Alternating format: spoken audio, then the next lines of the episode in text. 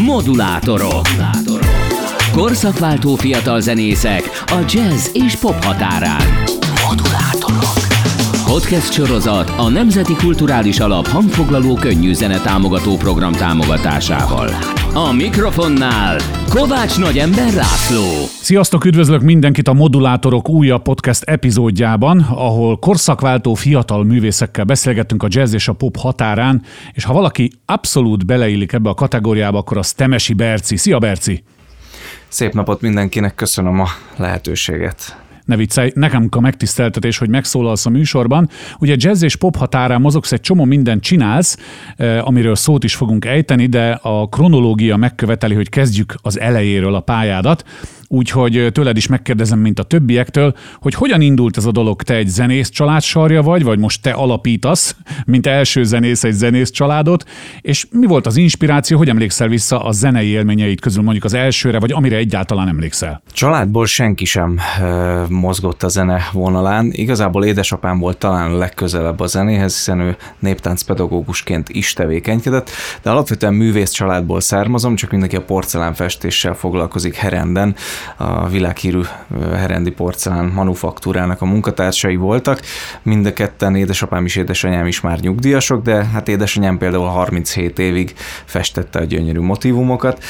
Én a néptáncnak köszönhetően kovácsolódtam ilyen csapatba, és ott kezdtem el a színpadon megszokni azt, hogy közönség előtt fellépek, rengeteget néptáncoltunk, hozzászoktam az élőzenéhez is, és nagyon megszerettem, de alapvetően én 17 éves koromig nem tanultam zenélni, és nem is volt hangszer a közelemben egyáltalán. Én a focival és a néptánccal foglalkoztam gyerekkoromban.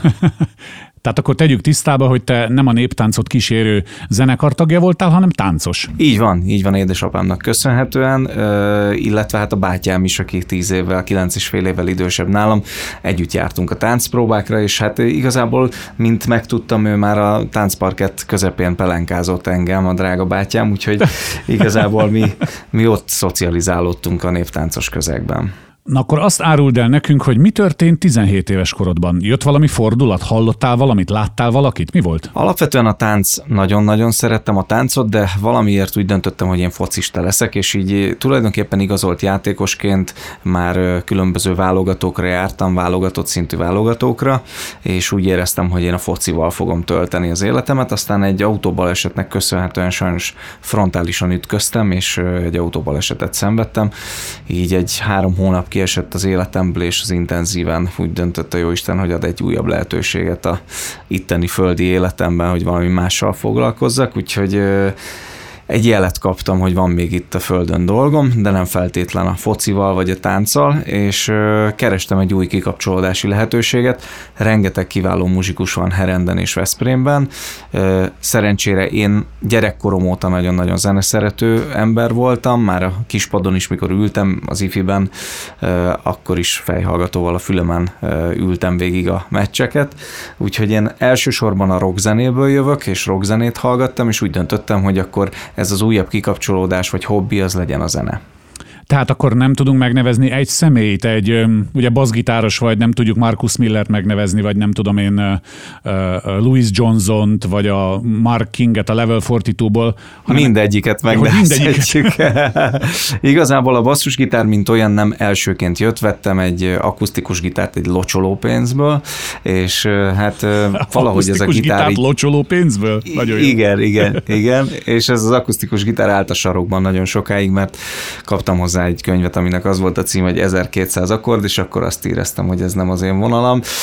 Valahogy nem, nem volt affinitásom neki állni akkordokat tanulgatni, és hát egy 4000 fős kis településen, egy akusztikus gitárral a sarokban egyszer csak azt vettem észre, hogy azok a rocknóták, a metalikák és különböző ilyen keményebb rockzenei vonalak, amiket hallgatok, próbálom őket fül alapján megtanulni vagy leszedni, de nem akkordokat vagy harmóniákat fogok meg a harmónia hangszeren, hanem egy-egy hang hangot, és egy ilyen isteni sugallat volt ez, én azóta is így gondolom, hogy ez valószínűleg lehetséges, hogy basszusgitár. És egy, azaz egy darab basszusgitár volt Herenden ezen a kis településen, és én azt megvásároltam, úgyhogy tulajdonképpen a basszusgitár, mint olyan, egy teljesen véletlenszerű döntésnek köszönhető, és az ottani Veszprémi zenekarok kiváló basszusgitárosainak, többek között kiemelem Cseh Balást, aki jelenleg révész úrral, művész úrral koncertezik sokat akusztikus felállásban, és Cseh Balázsnak köszönhettem azt, hogy a Veszprémben lévő munkavédelmi szaküzletben, ahol ő dolgozott, tudott engem fogadni napközben, és néha, amikor nem volt vevő, akkor elkezdtünk a modális skálákról beszélgetni. Hát azért ez egy elég érdekes dolog, hogy gitárt veszel a locsoló pénzből, aztán egy munkavédelmi boltba jársz be gyakorolni. Nem akarod megírni egy könyvbe, mert ez már még csak a beszélgetés első öt percébe tartunk, de már most tátom a számat. Igen, érdekes ez is, de hát a legérdekesebb meg az, hogy tulajdonképpen akkoriban ugye nem volt internet nagyon, VHS videókazettákról már az említett Mark King, Louis Johnson, Marcus Miller, de említhetném John Patitucci-t, aki igazán nagy hatással volt rám, Nathan East-et, őket próbáltam meg beszerezni ilyen nagyon-nagyon rossz minőségű VHS videókazettákról, lassítani nem tudtuk, tehát igazából az ott látható, hallható dolgokat próbáltam meg autodidakta megtanulni, megérteni, leszedni. Az elméleti részében a Csabalás segített nekem nagyon sokat, és tulajdonképpen az történt, hogy két év gyakorlás után én egy bekerültem egy Veszprémi progresszív rock zenekarban, akinek rögtön Japánban jelent meg a lemeze. Hoppá. És ez volt a Stonehenge nevű formáció, akivel tulajdonképpen abban a, az évben, amikor megjelent a lemezünk, akkor, akkor az év rocklemeze is lett egyben, illetve egyedüli magyar zenekarként képviseltük a Prog Power Europe Fesztiválon Magyarországot, ahol kiváló nemzetközi felhozatal volt amerikaiak, és nagyon sok kiváló progresszív rock zenekar, és hát így kerültünk tulajdonképpen Hollandiába hirtelen, és hát ott álltam a közönség előtt friss autodidakta basszusgitárosként, úgyhogy hát ez sajnos már nagyon rég volt, ugye 97-ben fogtam először basszusgitárt, 99-ben kerültem be ebbe a zenekarba, és hát azt sztori és maga a könyv, ha már így belecsapunk, Na, úgy folytatódhatna, hogy egy ilyen meseszerű sztori, ugyanis nekem a gyerekszobám tele volt plakátolva rockzenekarokkal, és egyetlen egy olyan magyar zenekar volt, akit én nagyon-nagyon szerettem, ez volt a Blackout, akinek a, az énekese, szövegírója Kowalski, akit nagyon sokan ismernek manapság, már a Kowalski meg a Vegából. Tulajdonképpen az a Blackout zenekar volt az, aki a magyarok közül engem inspirált elsősorban, és tele volt plakátolva a szobám, a gyerekszobám az ő koncertfotóival, és hogy hogy nem, ezzel a Stonehenge nevű formációval mi bekerültünk előzenekarként egy turnéba, a Blackout turnéjába, és ott ismerkedhettem meg a Blackout zenekarral személyesen, Fehérvári Attillával, akit ismerhetnek nagyon sokan nem csak a Blackoutból, hanem a Váci Eszter alkotta szörp formációból is, de a Special Providence-ből, vagy akár Rutka Robi zenekarából, és hát rengeteg helyen játszik ő is, úgyhogy At is basszus gitározott akkor ott a Blackoutban, mi nagyon jó barátok lettünk, és egyszer csak Debrecenbe mentem, 2001 környékén egy Markus Miller koncertre álltam éppen sorba, hogy jegyet vásároljak a Debreceni stadionban, és a sorban állva, kígyózó sorban állva, kettővel előttem ott állt Attila, és begipszelt kézzel hátrafordult, és azt kérdezte, hogy nincs -e kedved a Blackoutban basszus gitározni. Hát Berci, azt kell, hogy mondjam neked, hogy kaptál jeleket a pályát korábbi szakaszán, lásd, foci autóbaleset, de én, én nem hiszek a te sorsod kapcsán a véletlenben, mert az, hogy bekerülsz egy zenekarba, aminek mindjárt Japánban van megjelenése, aztán bekerülsz, és bekerülsz előzenekarként, szóval itt azért meglehetősen jól egyengetik az utadat fentről, de azért annyit ugorjunk előre, hogy még a jelenről és a jövőről is tudjunk beszélni, hogyha ez rock, meg progresszív rock, akkor én tudom, hogy egyébként egy jazz rádióban a felvétel idején, ugye ezt a felvételt 2021 júniusában készítjük, te például műsort vezetsz, és egy szól műsorban vagy benne, tehát valahol bekapcsolódott a fekete zene az életedbe. Abszolút, sőt, 97-ben, mikor elkezdtem a hangszerrel ismerkedni, már nem feltétlen csak rockzenét hallgattam. 14 éves koromig azért elég korlátoltan rockzene rajongó voltam, aztán kezdtem nyitni annak köszönhetően, hogy rengeteg muzsikussal kezdtem el beszélgetni 17 évesen, és akkoriban már nem csak a grunge és a rock zenei világ érdekelt, hanem nagyon-nagyon megfogott a Brand New Heavies, az Incognito, John Patitucci, akit ugye említettem, Dave Weckl, Dave Weckl fúziós zenek zenekara, úgyhogy nagyon sok jazz is, és ilyen smooth jazz illetve hát az Incognito, illetve jazz, igen. Brand New Heavies, acid jazz világát is nagyon sokat hallgattam. Ennek köszönhetően a basszusgitár orientált zenék azok, amik előtérbe kerültek az életemben, független attól, hogy rockzenét kezdtem el játszani zenekarban, nagyon-nagyon nyitott voltam már ezekre a kiváló basszusgitár centrikus muzsikákra, aminek mindegyik zenei stílusban a gyökere a soul muzsika, és hát tulajdonképpen azok a zenék, amiket hallgatunk, elkerülhetetlen, hogy visszavezessük a, a gyökerekhez ezt a vonalat, és eljutunk a 60-as, 70-es évek világába, ahol igazán a soul muzsika vitte a primet. És akkor te most ott vagy, tehát felhagytál a rokkal? Most a jelenedre kérdezek már rá, hogy most hol tartasz, tehát kitölti az idődet. Ugye fonogramdíjas vagy, azért 2021 van, akármikor is hallgatja valaki ezt az epizódot, azért ezt jegyezzük meg, hogy egy, egy Covid járvány után egy fonogramdíjas művésszel ülök itt, tehát itt maradtál a populáris, a szól a fekete zenénél? Alapvetően hallgatni nagyon-nagyon szeretem, játszani a Garami Funky Staff nevű zenekarral játszom ehhez hasonlót, nem feltétlen szól zenét, inkább a funky zenét vettük mi elő, és Kissy and the Sunshine Bandtől elkezdve játszunk mindenféle Cool and the Gang-et, és mindenféle Temptations-től elkezdve Whitney Houston-t is. Ez elsősorban inkább a szórakoztató, funky, mosolyra buzdító zene, de abszolút a szól zene a gyökere ennek is azt gondolom, illetve azok a basszusgitárcentrikus zenék, amiket én már nagyon-nagyon régen hallgattam, legyen szó akár a Jamie Rockwire-ról, vagy nagyon sok olyan zenéről, amit azért megszerettem időközben. A rockzene sosem kopott ki az életemből, én mindig úgy gondolom, hogy én a rockzenéből jöttem, és ezt nem is tagadom, és nem is szeretném. Ha autóban ülök, nagyon sokszor rockzenét hallgatok, független attól, hogy nagyon sokszor átkapcsolok már a klasszik rádióra, ahol kívánló klasszikus zenék szólnak, szólnak, és mindig, mikor megkérdezik, hogy ez hogy jön össze, hogy a rockzene, a funky, a különböző zenei stílusok, ugye játszottam kubai latin zenekarban is, és nagyon sok mindenben, akkor mindig azt mondom, hogy a Stingnek a gitárosát tudom idézni, Dominic Millert, akit, amikor megkérdezték, hogy mit hallgat vezetés közben, azt mondta, hogy klasszikus zenét, és néztek az emberek nem értve azt, hogy egy ilyen punk rock gitáros miért klasszikus zenét hallgat, azt mondta, hogy eh, producerként, ahogy én is eh, dolgozom, akarva akaratlanul, ha hallunk egy zenét, akkor azon kezdünk el pörögni, hogy ezt hogy lehetne jobban vagy másképp megcsinálni. És a klasszikus zene az a tökéletes zenei hangszerelés, amihez nem kell hozzányúlni, és nem kezdünk el agyalni mi ebben dolgozó szakemberek, hogy ezt vajon hogy lehetne másképp csinálni. Hát ez nagyon jó. Ezt megvettem, ha szabad pestélyesen szólva ezzel a kifejezéssel élni. Igen, két szót azért, két szóban érintsük a titulusaidat, ha úgy tetszik. Ugye fonogramdíjas vagy, tehát a jelenetben van siker. Ugye bassgitárosként apostrofáltalak, de ezek szerint producerként is tudnálak, és hogyha azt mondanám, hogy session zenészként is el tudlak képzelni, akkor megsértődnél?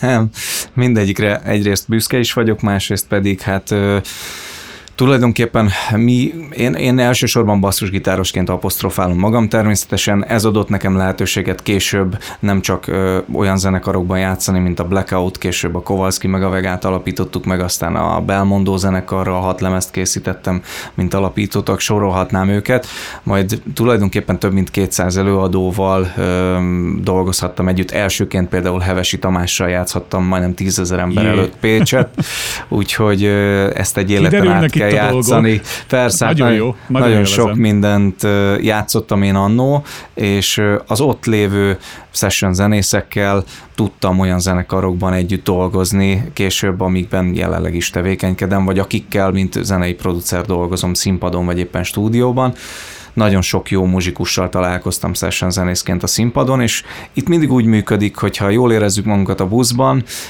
jó társaság vagyunk egymásnak, és közben a színpadon is úgy teljesítünk, ahogy ez elvárható, akkor az ember kézről kézre adja a másikat. Így kerültem tulajdonképpen a session zenész körökbe, és hogy, hogy nem azért annyival adtam többet a zenésztársaimnál talán, hogy én nem csak a hangszerrel foglalkoztam és a zenéléssel, hanem elkezdtem egy idő után szervezni a hangosítást, a boost, a különböző marketing tevékenységeket a zenekarok körül, és talán ezért is adtak kézről kézre. Volt olyan időszak, amikor 12 zenekarral dolgoztam egyszerre, és volt olyan évem, hogy 184 élőzenei koncertet adtunk. Az igen.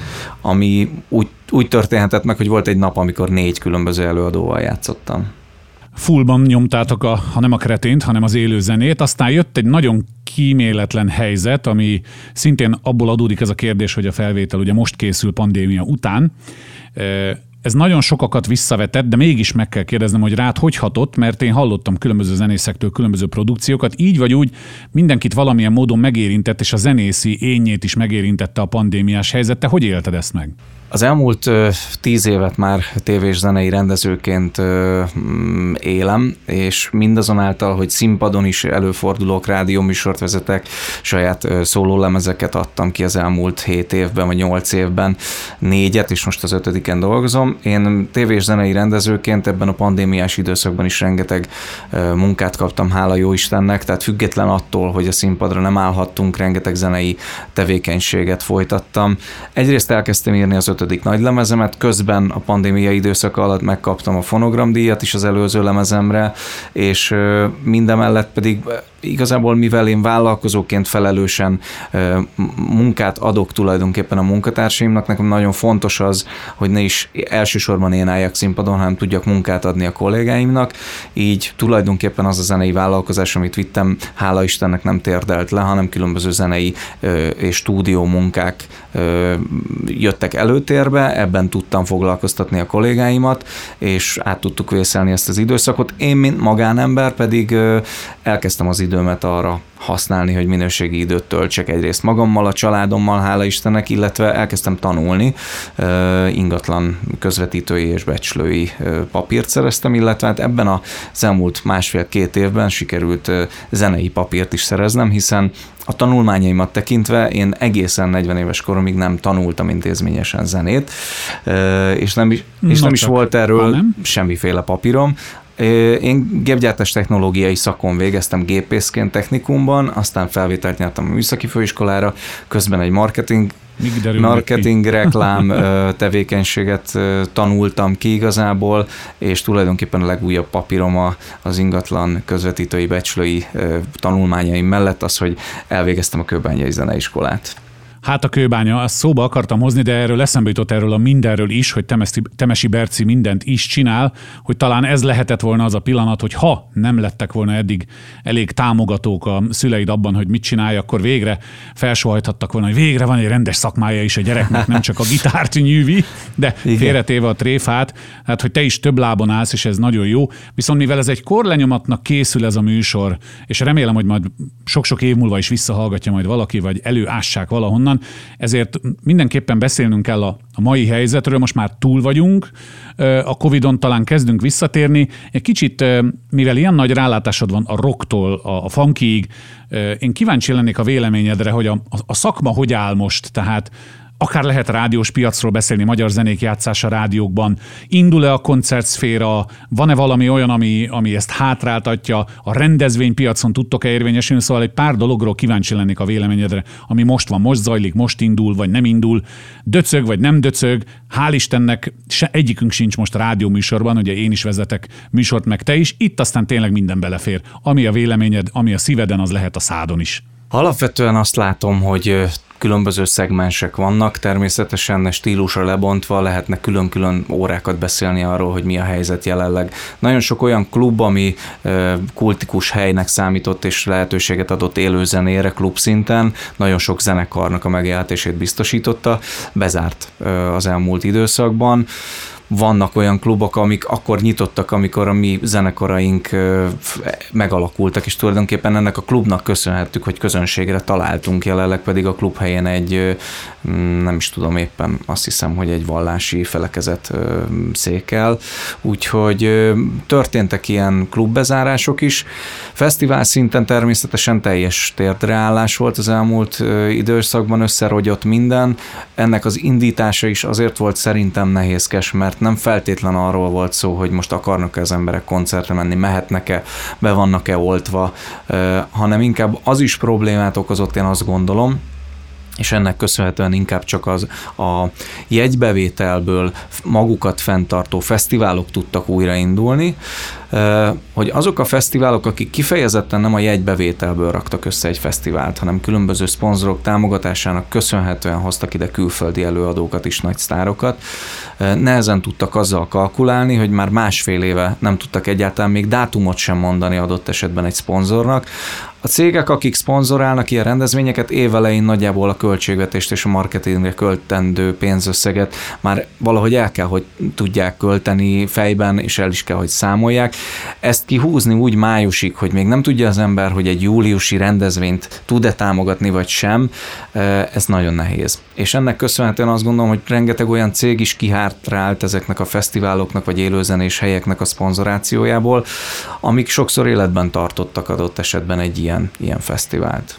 Igen, nyilván nevet nem kérek tőled, bár felőlem azt is mondhatsz, ha akarsz, de most így a pandémiás helyzetben sok szakmából hallottam, főleg vendéglátásból, hiszen azt tényleg nagyon földhöz vágta a járvány, hogy emberek kiszálltak, és miután kiszálltak és találtak maguknak valami újat, nem is nagyon akarnak visszaszállni az iparágba, tudok sztárszakácsról, meg ilyenekről. Tudsz-e olyan zenészről, aki szögre akasztotta a gitárt, letette a dobverőt, elment teljesen máshova, és azt mondta, hogy akkor én köszönöm, nem? Vagy ez egy olyan társaság és egy olyan generáció, aminek te is a tagja vagy, aki bírja és akarja csinálni? A személyes tapasztalatom az, hogy aki zenével foglalkozott, megpróbált ebből kreatívan kihozni valamit. A legtöbbje, és itt a 90%-át a muzsikusoknak mondom, elkezdett oktatni. Tehát elképesztő túltengés lett zenetanárokból hirtelen, hiszen nem tudtak koncertezni, viszont a tehetségüket pénzre szerették volna cserélni, és így mindenki elkezdett kegyetlen módon online oktatni, amit én amúgy 2001 óta művelek, és több mint 200 tanítvány megfordult a kezem alatt. 2001-ben én voltam talán az első, aki online oktatást kezdeményezett, és külföldieket is tanított, viszont én függesztettem fel most ezt azért, hogy átadjam a tanítványaimat olyan embereknek, akik jelenleg rászorulnak. Például a kiváló Fehérvári Attila, akinek köszönhetem tulajdonképpen, hogy az igazán professzionális zenei karrierem elindult, hiszen őt kezdtem el helyettesíteni, mint említettem a Blackoutban. Ő például abszolút a tanításból kezdett el megélni, hiszen egyrészt el kellett tartani a családját, ő színházban dolgozott még mellette, ami szintén bezárt, és egyszerűen úgy gondoltam, hogy most itt a lehetőség, hogy egy valamiféle szeletet visszaadjak abból a tortából, amit én kaptam tőle, úgyhogy én például átadtam Attilának az összes növendékemet, és azóta sem tanítok igazából. Ez egy nagyon szép gesztus, ráadásul nem tudom, hogy a rádiós rutinod vagy munkát teszi-e, de olyan szépen vezetted át egyik témát a másikba, hogy nekem igazából csak tovább kell löknem egy kérdésem, mert a beszélgetés végére, illetve az utolsó részére nyilván a jövőbeli tervek maradnak, ami ugye azért izgalmas, mert ha valaki ezt évek múlva hallgatja, akkor majd el, el tudja tönteni és meg tudja mondani, hogy na bejötte a Bercinek, amit 2021. június 21-én, mikor ezt a felvételt készítjük, mondott. Tehát ugye annyit már elspoilereztél itt korábban, hogy megint valami lemezen dolgozol. Van egy, egy általános irány, amit követni akarsz, vagy amihez éppen kedved van, abból a stílusból lesz lemez? Minden lemezem, én tulajdonképpen a Jazzy Rádiónak köszönhetően kezdtem el szóló karrierbe bele túráztatni magamat, Vágni, igen, igen, mert 2013-ban a dalversenyen egy Magyar Jazz Szövetség külön díjjal jutalmazott a, a, a Jazzy Rádió és a kiváló zsűri.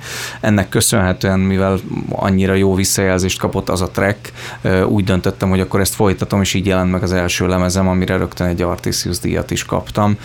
Hoppá, és tulajdonképpen, köszönöm szépen, és minden évben tulajdonképpen egy évig készítettük a lemezt, utána egy évig koncerteztünk, és meg így jött egy év. Tehát nagyjából két évente jelent meg lemez, így jelent meg azóta négy, és most dolgozom az ötödiken, ami az első lemez kifejezetten instrumentális műveket tartalmazott, a második már tartalmazott szöveges dalokat is, a harmadik kifejezetten szöveges, populáris jazz, funk, pop crossover volt, a negyedik lemezem egy dupla szimfonikus lemez, ami kifejezetten kifejezetten szimfonikus hangszerekre íródott, és ez kapott ugye fonogramdíjat. Az ötödik lemez pedig szeretném megsüvegelendő azokat a muzsikusokat bemutatni, akiknek nagyon sokat köszönhetek. Én azt gondolom, hogy ha egy lemez jó, általában annak köszönhető, hogy a ritmus szekció rendben van.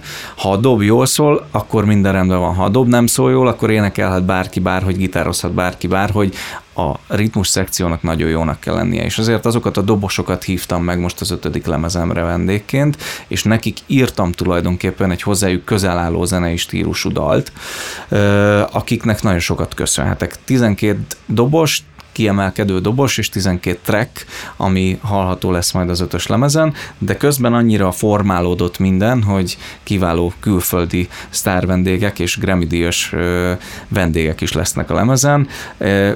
A Jazzy Rádiónak köszönhetően dolgozhattam már többször Brian Calbertsonnal az európai turnéja során, amikor Budapesten játszott, én voltam a zenekarvezető, mi ott dolgoztunk is együtt, és tulajdonképpen itt ennek köszönhetően egy jó barátság köz Brianhez, vagy köt Brianhez, és Briannel leveleztünk, tulajdonképpen lesz egy közös dalunk.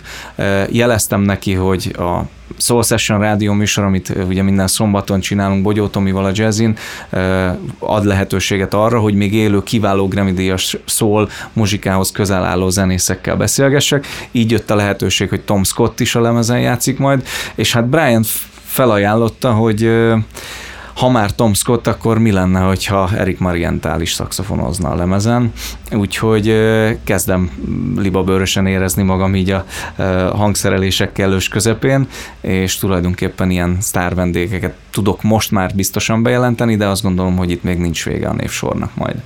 Hát kedves Berci, hogyha ezek után azt merészeled mondani nekem, hogy hiszel a véletlenekben, akkor megígérem, hogy legközelebb, ha találkozunk, összekócolom a hajadat, mert ez, ahogy, ahogy ez a pálya legalábbis eddig a pontig, ameddig beszélgettünk, ilyen szépen felépül, ez csodálatos. Szerencsére van még időnk egy ilyen extra kérdésre, amit nyilván a, a mondandót hozott elő. Te ugye egy, egy, hát egy ilyen rendszerváltó, egy zenei rendszerváltó, korszakváltó generációnak a tagja vagy, aki számára már úgy tűnik, hogy egyáltalán nem elérhetetlen a külföld föld. Hát a 90-es években is nehéz volt ez, rendszerváltás előtt meg szinte lehetetlen, vagy csak a keleti blogban. Mi a véleményed arról, hogy a magyar muzsikusok, ugye egyet tudunk a Pete Projectet, de mondjuk a saját személyed, megvannak az ismerettségeid, ott a Brian, ott a közreműködő művész, akarsz te egyáltalán külföld felé menni? Nagyon szeretek külföldön játszani, volt lehetőségem többször is külföldön játszani, akár szólóban is, köszönhetően különböző ö, olyan kulturális központoknak, ahol van élnek magyar ö, emberek, és kíváncsiak a magyar kultúrára külföldön. Ennek köszönhetően én jártam azért a világot, illetve én különböző pozíciókat töltök be az előadó művészi jogvédő irodának köszönhetően, jogdíjbizottságban, elnökségben, az Artisiuson belül a szerzők, ez könnyű zeneszerzők és szövegírók elnök elnökségében is tevékenykedem, úgyhogy rengetegszer utaztam különböző külföldi, Magyarországot érintő jogi témakörök miatt is, de valahogy úgy vagyok vele, hogy az a zene, amit általában írok és írtam, illetve azokkal a muzsikusokkal, akikkel játszottam, mindig itt Magyarországon talált tapsra, és nem is szeretném erőltetni. Nem azért nem szeretném külföldet, mert nem érdekel, nagyon-nagyon inspirál, de azt gondolom, hogy ahhoz, hogy ez igazán jól működjön, és ne feltétlen nekünk kelljen ezt föntartani anyagilag, marketingileg, mindenhogyan, ehhez egy nagyon komoly menedzsment kell, ez pedig nem feltétlen csak azon múlik, hogy ismerünk-e kiváló zenészeket külföldön, hanem ehhez egy komoly stáb kell. Tehát akkor gyakorlatilag ott tartunk, jól értem én, hogy a zenész társadalomnak azok a tagjai most 2021-ben, akik olyan tehetségesek, mint te, vagy a Pete, ugye a Pete Projectnek nagyon sok ö, ö, Billboard smooth jazz listás dala van, tám magyar előadónak annyi nincs is, mint amennyi nekük van, az Magyarországon ö, a, a talentum előrébb tart, mint a mögéje építendő ö, csapat, akinek tolnia kéne? Én azt gondolom, hogy minden a kommunikáció múlik. Hiába vagyunk tehetséges emberek, hiába vagyunk mindenben nagyon-nagyon ügyesek és kiemelkedőek, ha nincs egy megfelelő kommunikációs forrásunk, és nem juttatjuk el annak hírét, hogy kik vagyunk mi és hogy működünk, akkor nehéz. Másrészt pedig azt látom, hogy a külföldi amerikai világsztárok, akiket itthon Európában világsztárként üdvözlünk, azt gondoljuk, hogy ők csillivilli államban élnek kint. Ezt sajnos el kell felejtsük. Az amerikai általunk sztárként titulált kiváló muzsikusok, főleg jazz muzsikusokról beszélek, kint ugyanolyan klubgázsikért muzsikálnak, mint mi itthon Magyarországon, és azért jönnek Európába, mert itt megfizetik őket tényleg sztárgázsiért, és tulajdonképpen Aha. itt, amit meg tudnak keresni egy európai turnéban tavasz és ősz között, meg nyáron is, azt ők tulajdonképpen hazaviszik, és abból élnek, amíg nem jön a következő turné. Ez fordítva, úgy, hogy egy magyar muzsikus kimenjen és ott jazz játszon, hát maximum klub szinten tudna, és ott is úgy, hogy akár egy Balog Roli, aki egy kiváló, kegyetlen gitáros, a Finucci Brothersnek a gitárosa, megnyer egy jazz fesztivált gitárosként, és Lee színpadán állva vendégként muzsikál. Tulajdonképpen nem tud egyről a kettőre jutni, és nem azért, mert nem tehetséges, sőt, kiemelendő, egyszerűen az, hogy amerikaiak idejönnek és itt jazz játszanak, és ennek van közönsége, ez egy lehetőség. Európainak Amerikában közönséget találni nagyon-nagyon nehéz, és azt gondolom, hogy, hogy Píték is kiválóan művelik ezt, de nekik sem egyszerű, és én nagyon szurkolok nekik. Ez biztos, és az a helyzet, hogy ez lenne az a pont, ahol egy újabb hullámot, vagy egy újabb lendületet tudna venni a beszélgetés, és akkor ezt bőségesen tudnánk taglalni, mert egyébként ez is megérne egy misét, de ez most nem ennek a podcast sorozatnak a témája, hanem ennek a témája a te személyed volt, és szerintem meg tudtunk villantani belőle egy kicsit, úgyhogy nagyon szépen köszönöm, hogy elvállaltad ezt a beszélgetést. Kívánok, Én is köszönöm. Kívánok sok sikert neked a jövőre, azoknak pedig, akik hallgatnak minket, azoknak azt javaslom, hogy ha még nem iratkoztak fel, akkor iratkozzanak fel, nehogy lemaradjanak a többi epizódról, hallgassák vissza a korábbiakat, és hallgassák, és vigyék jó hírét ennek a korszakváltó fiatal jazz-pop határán mozgó nemzedéknek, amelynek a tagja Temesi Berci is. Köszönöm, Bercikém, szia! Én is köszönöm, szép napot! Modulátorok. Modulátorok.